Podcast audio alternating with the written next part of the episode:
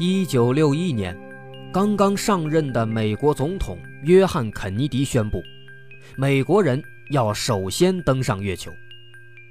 这个大胆的梦想，连当时美国国家航空航天局的局长都不知道该如何实现。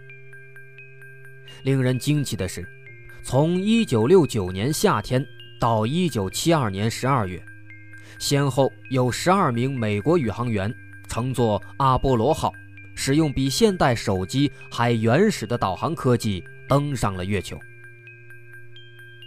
但奇怪的是，从1972年阿波罗17号载人航天飞船成功自月球返航之后，不论是美国还是苏联，都没有再次开展登月任务。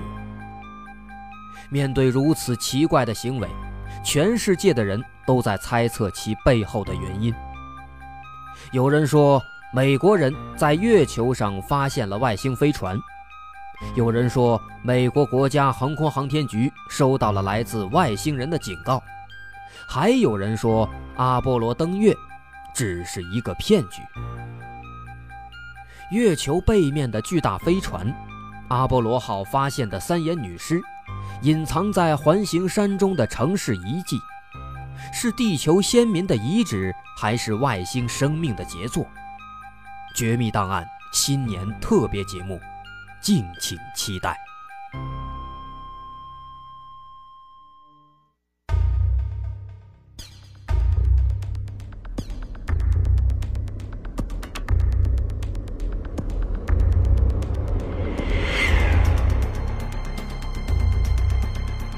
探索事实真相，搜寻幕后真凶。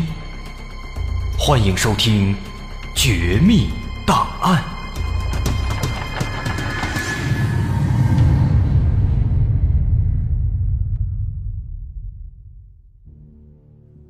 二零零零年七月份，墨西哥的《永久周刊》刊载了俄罗斯的研究人员亚历山大·戈尔多夫。所发表的题为“本世纪最大的伪造”的文章。这篇文章系统的对美国三十一年前所拍摄的登月照片提出了质疑。在发表之后，不仅许多报刊纷纷的转载这篇文章，而且还立即引起了广大读者的密切关注。一时间，在世界各地。沉寂了很久的关于阿波罗登月真伪的讨论，再次火热起来。无独有偶，自称参与了阿波罗计划的比尔·凯恩，在此时也写了一本名为《我们从未登上月球》的书。书中对阿波罗登月计划也列举了一些疑点，甚至还描写了一段所谓是真实的。阿波罗十一号的任务流程。首先，载有宇航员的火箭确实发射了，但目标不是月球，而是人迹罕至的南极。在那里，指令舱弹出火箭，并被军用飞机收回。随后，宇航员在地球上的实验室内表演登月过程。最后，他们在进入指令舱，并且。被投入到太平洋，完成了整个的所谓的登月过程。不过奇怪的是，不管外界怎么怀疑，人们却从来都没有看到美国官方对这些声音有任何形式的反应。当时，阿姆斯特朗还依然健在，为什么不让他出来澄清事实呢？是美国根本对此就不屑一顾，还是确实有些难言之隐呢？人们都在猜测。这件事情发生的十三年后，二零一三年八月，斯诺登在俄罗斯获得避难的机会后，第一时间就通过推特发布微博说：“我相信是俄罗斯首先去的月球。”这条消息一出，立即又引起了人们的热烈讨论。随后，英国媒体透露，斯诺登手中应该掌握着揭露美国1969年登月造假的机密文件。时隔十三年，斯诺登发表的这条微博再次引发了网友们对当年美国阿波罗登月造假的热议。众所周知，美国曾经先后六次登上月球，每次都会插上一面美国的国旗。根据美国的月球轨道探测器最近发回的照片，研究人员分析之后发现，原本存在的六面美国国旗，目前只剩五面还插在月球表面。科研人员马克·罗宾逊说。从探测器发回的照片来看，首次登月时插上的那面旗子已经不见了，其余五次留下的国旗都还在原地，能看到国旗投射在月球上的阴影。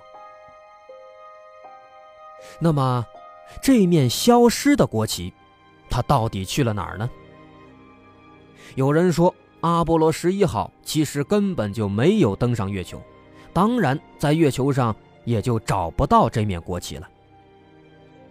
面对这些质疑声音，很快，阿波罗十一号的宇航员奥尔德林出面声明，说他们在插国旗时一直就担心它会插不牢，会在电视直播中歪倒在月球表面上。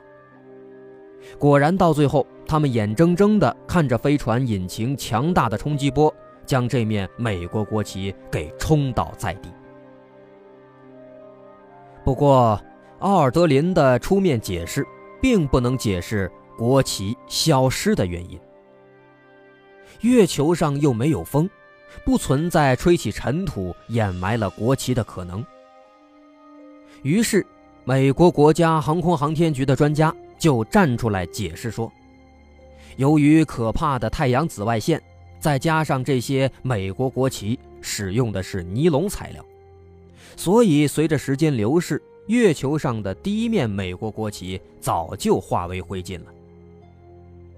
但是这种说法却显得非常牵强。阿波罗十一号返回之后，一九六九年的十月份，三名阿波罗十一号的宇航员曾经前往荷兰访问。在访问期间，当时的美国大使把一块据称是首次登月时所采集的月球岩石作为私人礼物送给了荷兰的前总理威廉·德瑞斯。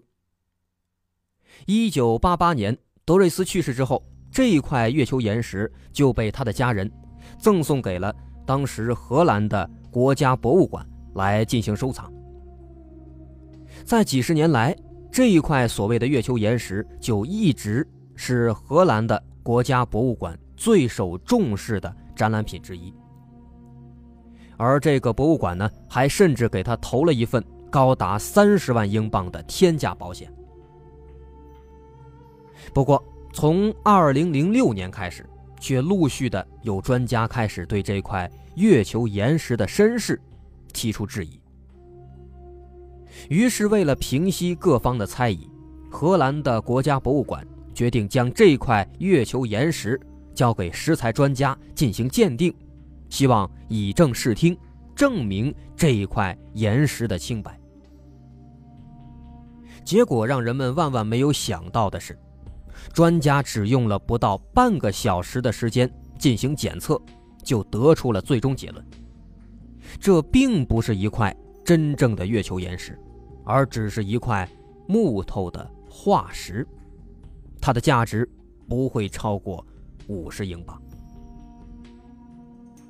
五十英镑和三十万英镑，这则新闻虽然尴尬可笑，但似乎也为阿波罗登月造假的说法带来了又一个证据。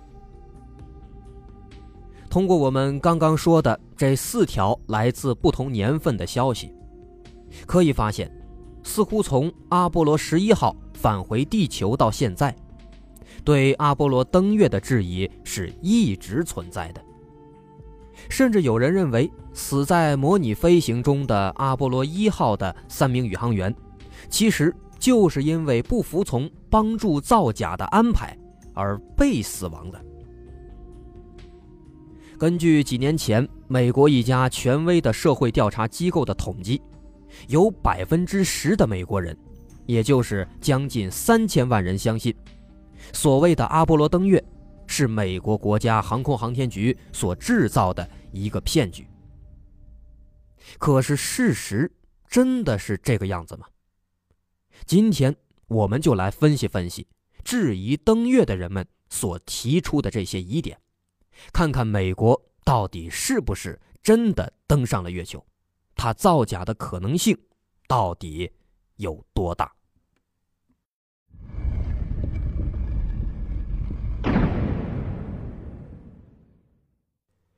说到阿波罗登月造假的证据，首当其冲的肯定是那面迎风招展的美国国旗。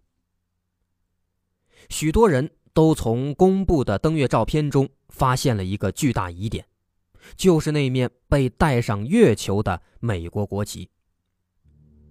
一张登月宇航员与一面飘扬的美国国旗在月球上的合影照片，一般人看来。没有什么特别之处。不过，我们仔细想一想，这却让人不可思议。难道在月球上，旗子迎风飘扬都是一件很正常的事情吗？我们查阅资料可以知道，月球上的真空度可以达到十的负十二次方毫米汞柱，它的真空度是非常非常的高的。没有空气，就没有风，没有风，旗子是不可能飘扬的。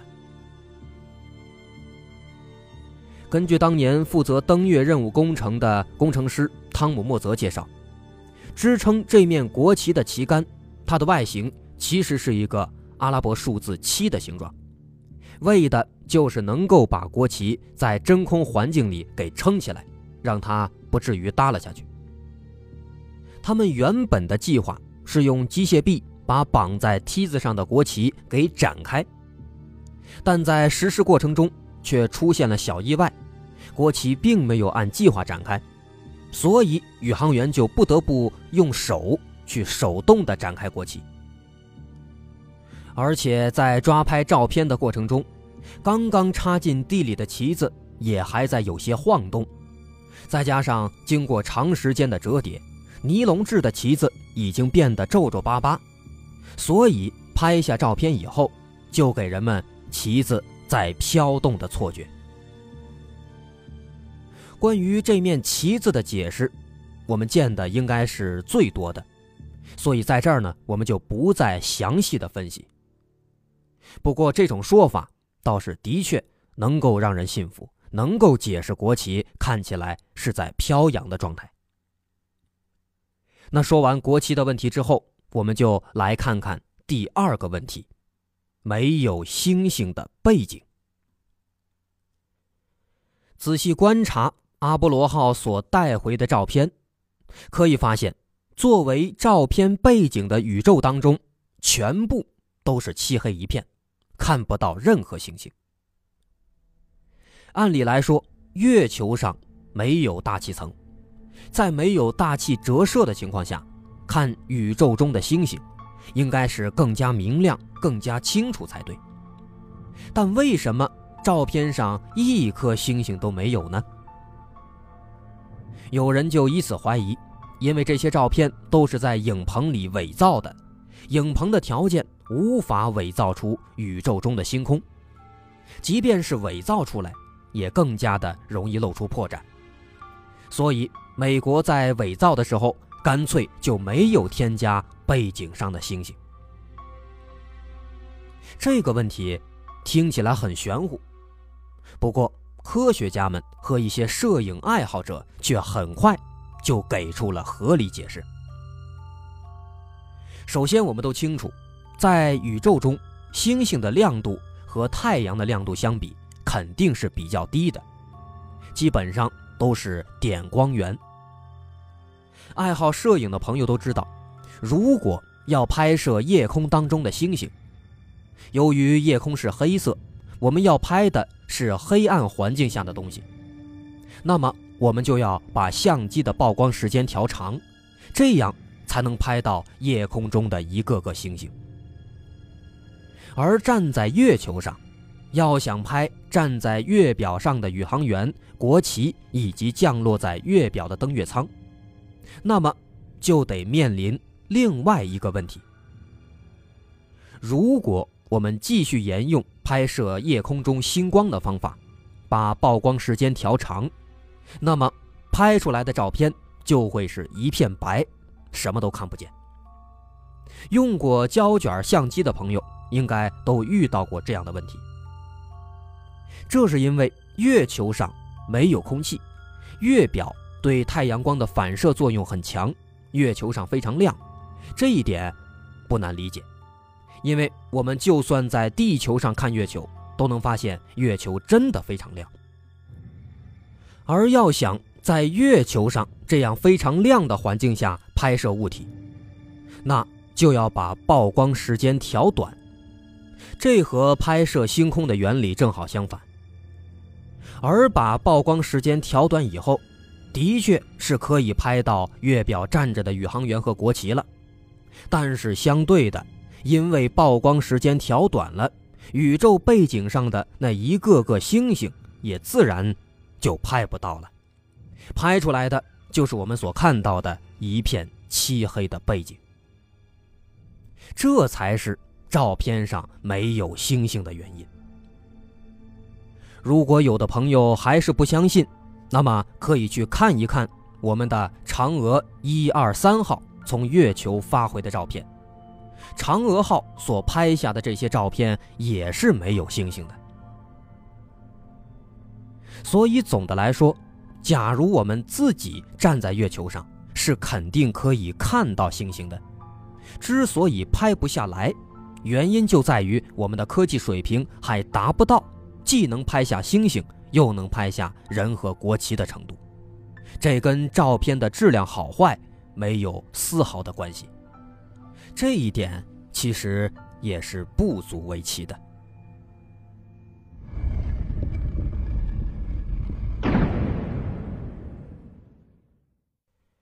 除了背景之外，紧接着另一个被人们争论不止的疑点，在于月球上。物体的影子，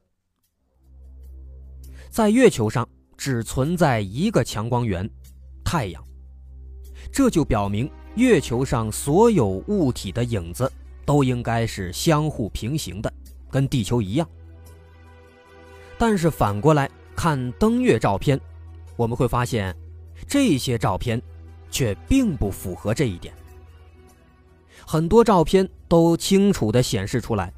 不管是宇航员，还是登月舱，还是月球上的石头和山坡，他们的影子方向有很多是不同的。阴谋论者认为，多种物体的影子方向不同，恰恰能够证明有多出来的光源，也就有力地证明了这些登月照片拍摄于一个类似电影片场的地方。这一点。的确不太好解释。于是，光学方面的专家对这些影子方向不同的照片进行了更加仔细的研究。他们认为，登月照片并不是在摄影棚中伪造的。为什么这么说呢？首先可以肯定的是，在月球肯定没有多个光源。如果有的话，每个物体的投射影子。并不是只有一个，而应该是多个。比如在灯光足球场上，我们会看到足球运动员往往会有两三个影子，那是由于有不止一个光源的原因。在某些舞台上，我们也会看到，在很多聚光灯的照射下，有些演员会有很多个影子，这些都可以证明这一点。如果说登月照片是在摄影棚中伪造的，那么登月舱和岩石投下的阴影不应该只有一个，而是有多个阴影。但照片中阴影只有一个，说明现场只有一个光源，那就是太阳。可是，确定了只有一个光源的问题之后，我们还面临着另一个问题：太阳发射出的应该是平行光，物体的阴影的确是应该是平行的。但是我们发现有部分照片中物体的影子却朝向不同的方向，这究竟是为什么呢？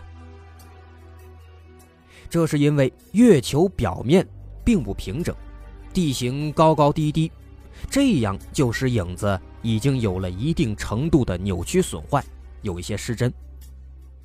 同一个方向的影子，因为地形高低不平，所以影子它投射的角度就会有一定程度的不一样。这个现象我们在一些丘陵、戈壁等等类似地形中应该都见到过。能够提出这个质疑，只能说明那个人观察生活不够仔细。接下来我们再来看第四个疑点，在于阿波罗十一号登月舱的照片。看着登月舱停在月球上的照片，一些航天爱好者提出了一个致命的问题：如果阿波罗十一号，它的登月舱真的降落在了月球上，那它对月球表面的巨大撞击力肯定是会留下一个大坑的。但是在这些照片上却看不到任何撞击的痕迹，这明显就是把登月舱给摆上去的。我国的科学家提出了对这个场景的解释。登月舱在着陆过程中会启动它底部的火箭发动机，使降落速度逐渐的降低。而且，因为登月舱和月球表面的接触面积比较大，月球单位面积上所承受的压力就会相对减少，所以月球表面没有撞出明显的痕迹来。如此一来，这个疑点就得到了解决。不过，伴随着这个疑点的解决，另一个问题就又跟着衍生出来了。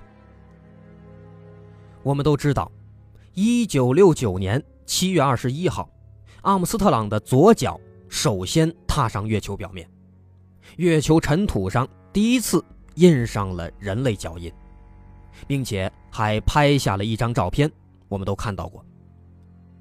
就是这第一枚脚印，却带来了。另一个更加奇怪的问题：如果就像刚刚说的，登月舱喷出大量气体减慢着陆速度，那么所喷出的气体足以把月面周围的尘土吹得一干二净。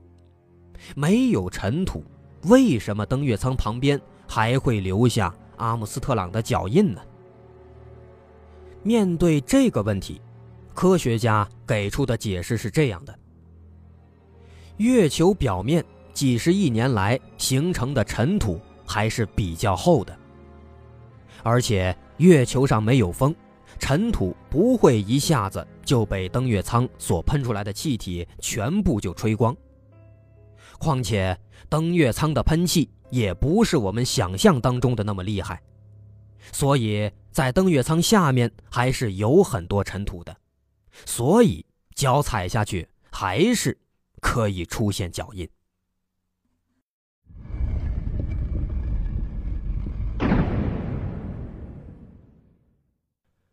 在说完这些照片上的细节疑问之后，我们在最后再来说一个技术上的疑点，算是承上启下。在很多质疑阿波罗登月的文章中。都提出了一个看似很有道理的技术性问题，来作为证明阿波罗登月造假的杀招，那就是范艾伦辐射带。他们往往都是这样描述的：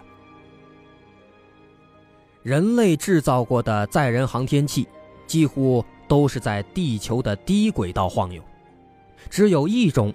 冲出了距离地表三千到两万公里范围内的范艾伦辐射带，这种航天器就是阿波罗。但是我们奇怪的是，当年阿波罗那种薄薄的飞船外壳是怎么穿过范艾伦辐射带的，并且在后面还给出了强大的辐射数据。阴谋论者认为，尽管飞船内外都有铝涂层，但是范艾伦辐射带的辐射，它的强极几乎能把宇航员在前往月球的途中给煮熟。不难看出，这些人把范艾伦辐射带描述成了一个人类太空探索无法逾越的障碍。于是，我们要问的就是。范艾伦辐射带真的有这么厉害吗？一九五八年一月三十一号，美国第一颗人造卫星“探险者一号”升空，发现了范艾伦辐射带。在一九六九年阿波罗十一号登月之前，美国又发射了数十颗卫星，已经对这条辐射带有了初步了解。当年探险者一号升到八百千米高空的时候，卫星上的盖格计数器突然读数下降为零。到一九五八年三月二十六号，探险者三号升空的时候，又发生了同样情况。于是范艾伦认为，这是因为在那个高度存在着极大量的辐射，导致计数器达到饱和而造成失灵。因此，在一九五八年七月二十六号发射探险者四号时，他在计数器前端加入了一小片薄铅，以阻挡部分辐射。果然，这颗新的卫星就证实了他的猜测，发现了这个范艾伦辐射带。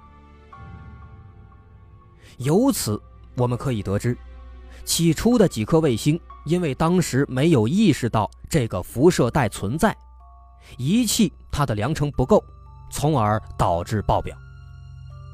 但这仅仅只能表示辐射带的辐射强度只是大于预期，辐射的确对人有害，但不表明对人来说短期进入辐射带就是致命的。我们客观来说，这个辐射带的威胁。的确很大，尤其是对设备和芯片，有导致意外反转计算错误的危险，所以人们仍然需要对它进行研究，这也是目前我们会有这个课题的原因。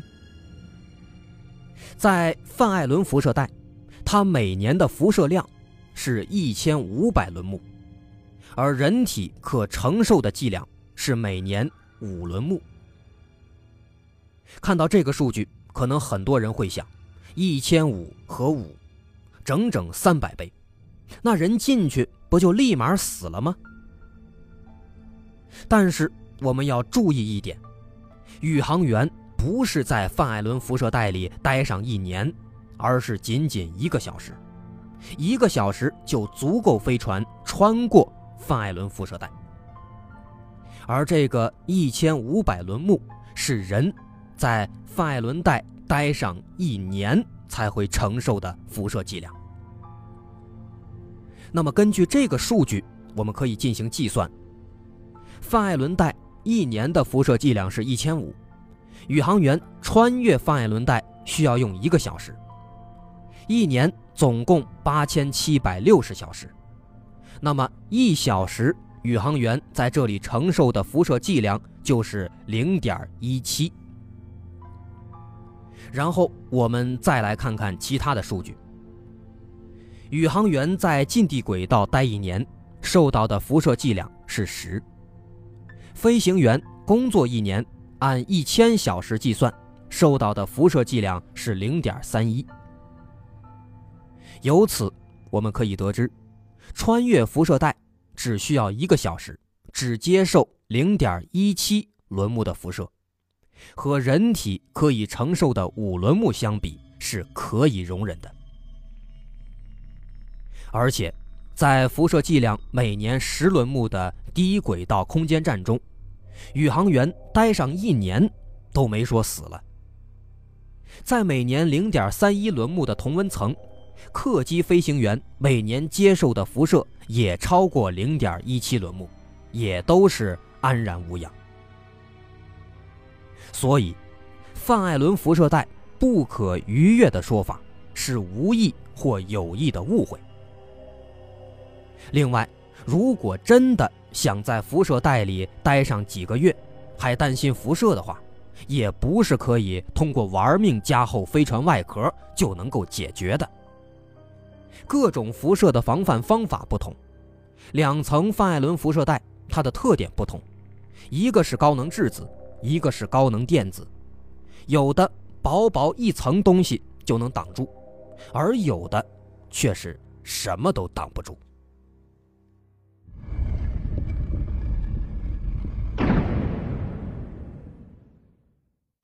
面对种种质疑被一一攻破，持怀疑观点的人们也开始逐渐退步。他们开始认为，美国的确是登上了月球，但肯定是在阿波罗十一号之后，并不是阿波罗十一号就成功登上去了。他们认为，在阿波罗十一号任务时，美国宇航员当时很可能只是接近了月球表面。但因为技术原因没能成功登上月球，而美国又急于向世界表功，因而就伪造了许多张登月的照片和视频，蒙蔽和欺骗世人几十年之久。直到后来的某一次阿波罗任务，美国人才成功的登上了月球。在持这种观点的同时，这些人也还在继续挖掘更多的疑点，试图证明自己的说法。的确，有关阿波罗登月的疑点还有很多。由于节目时长的限制，今天我们只是对照片上的部分疑点进行了分析。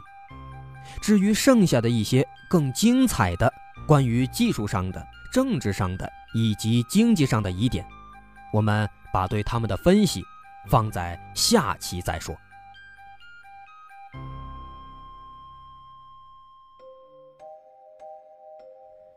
好，今天的绝密档案就到这儿，我是大碗。喜欢我们的节目，欢迎关注我们的微信公众号，在微信搜索“大碗说故事”就能找到。